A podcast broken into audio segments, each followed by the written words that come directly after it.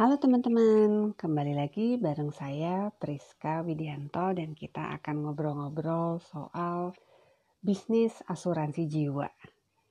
Teman-teman, kira-kira ada nggak sih di antara teman-teman yang punya cita-cita ingin menjadi seorang agen asuransi jiwa?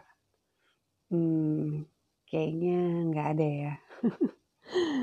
Oke, itu satu hal yang aneh malah menurut saya kalau misalnya sampai ada di antara kita yang sejak kecil punya cita-cita mau jadi agen asuransi jiwa.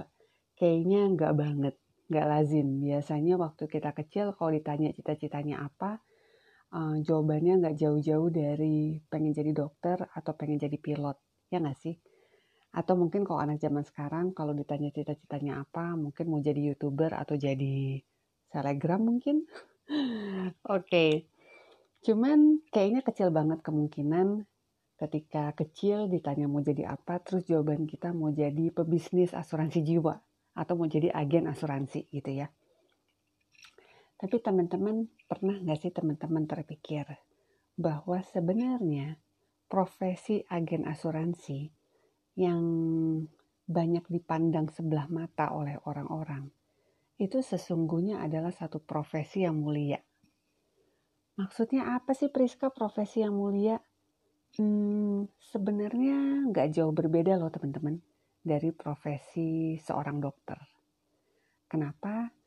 Kalau dokter itu kan ketika kita datang konsultasi ke dokter, maka dokter akan menanyakan keluh kesah kita apa, terus kemudian membuat diagnosa dan membantu mencarikan solusi untuk keluhan yang sedang kita alami. Benar nggak teman-teman?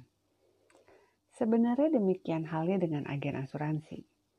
Agen asuransi itu sebenarnya tidak lain adalah seorang konsultan. Konsultan dalam hal perencanaan keuangan.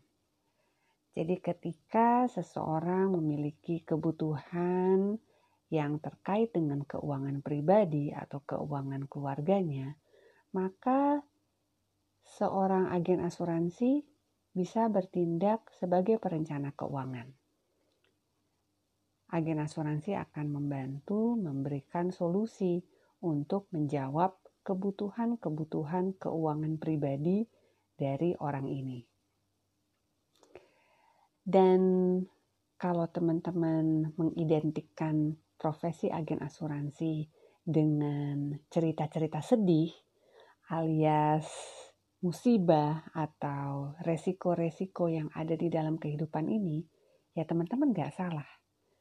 Memang profesi agen asuransi itu sangat melekat dengan yang namanya resiko kehidupan entah itu resiko meninggal atau resiko sakit, resiko kecelakaan, dan sebagainya.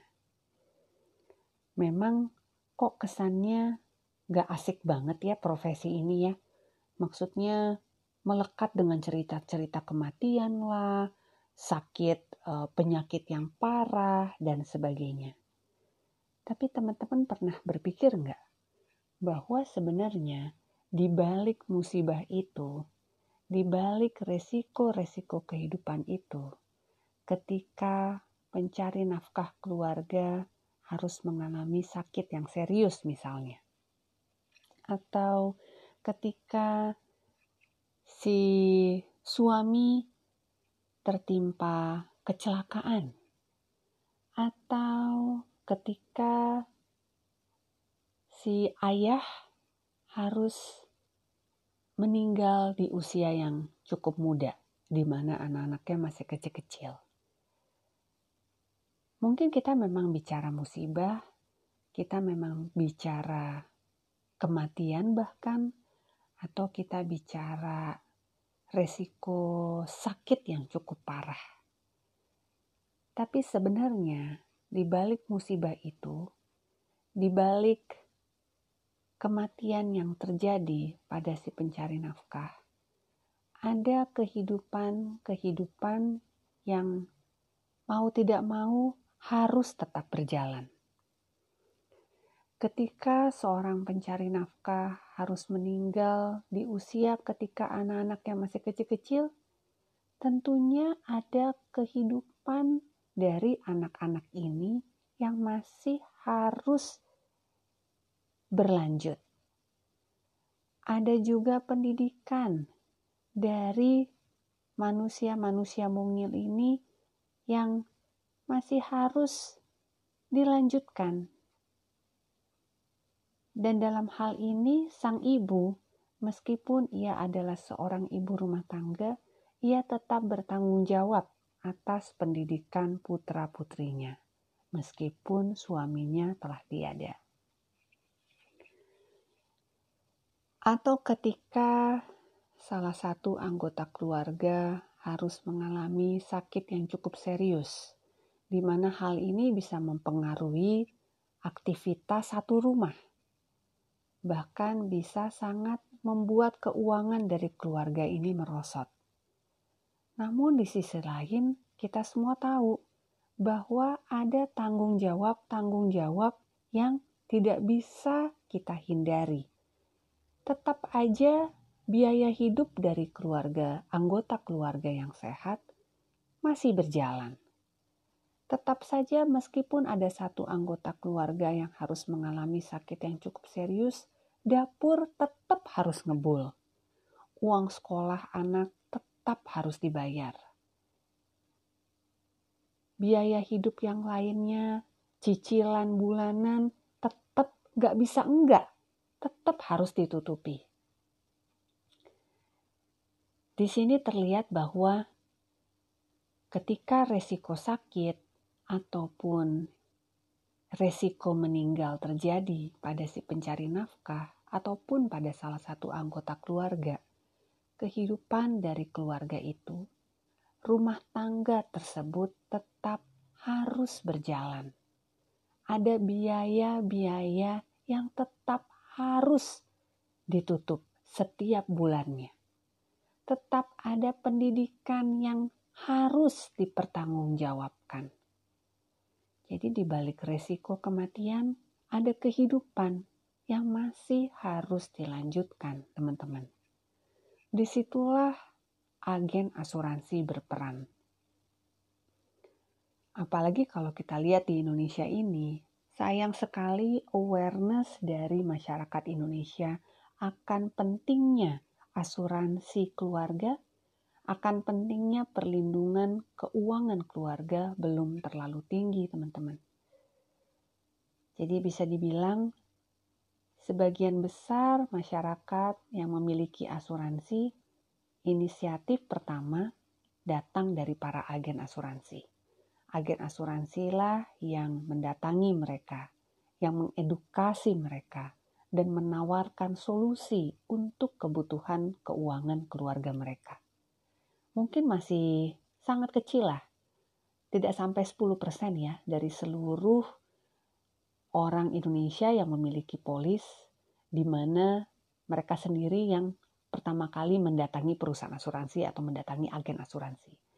Nampaknya 90% masih inisiatif utama masih datang dari para agen asuransi.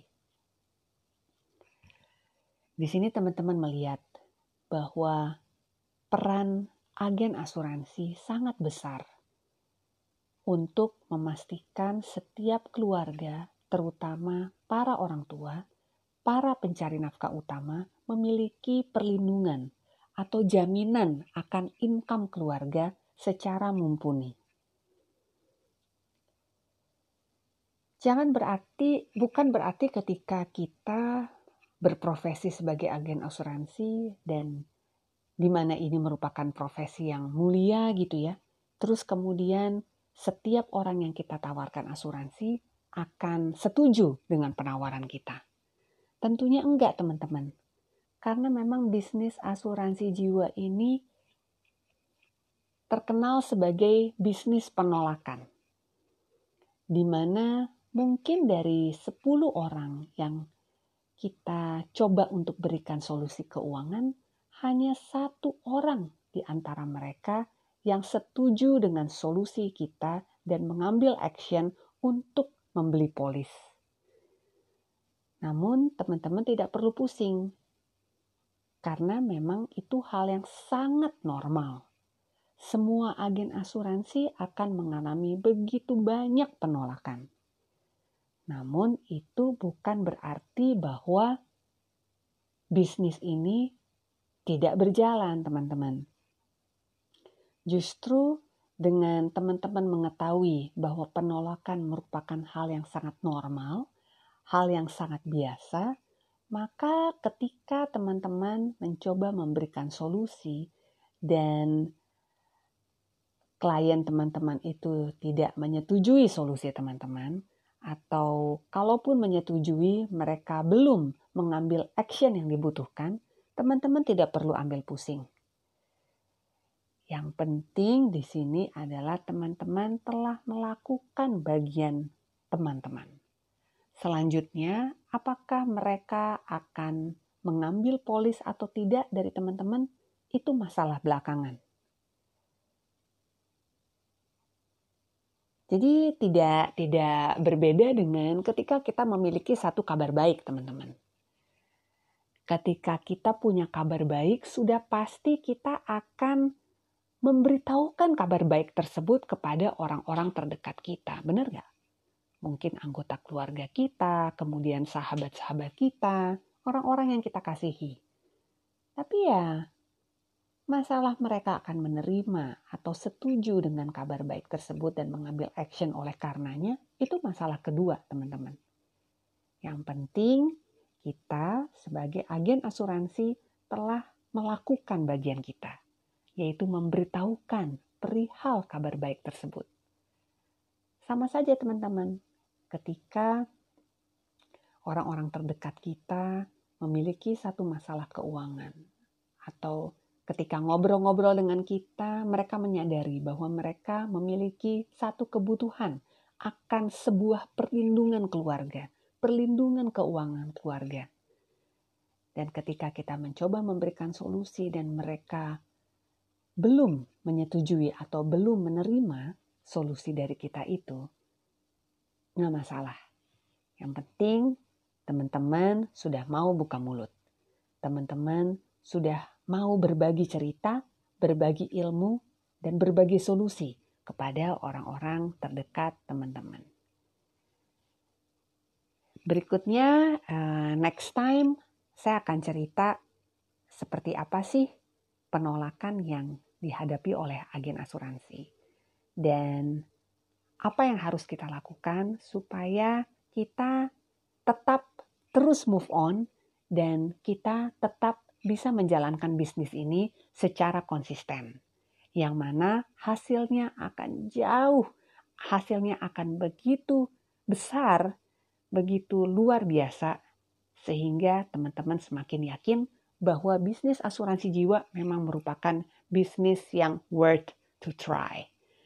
Oke, okay, sampai sini dulu teman-teman. See you next time. Bye.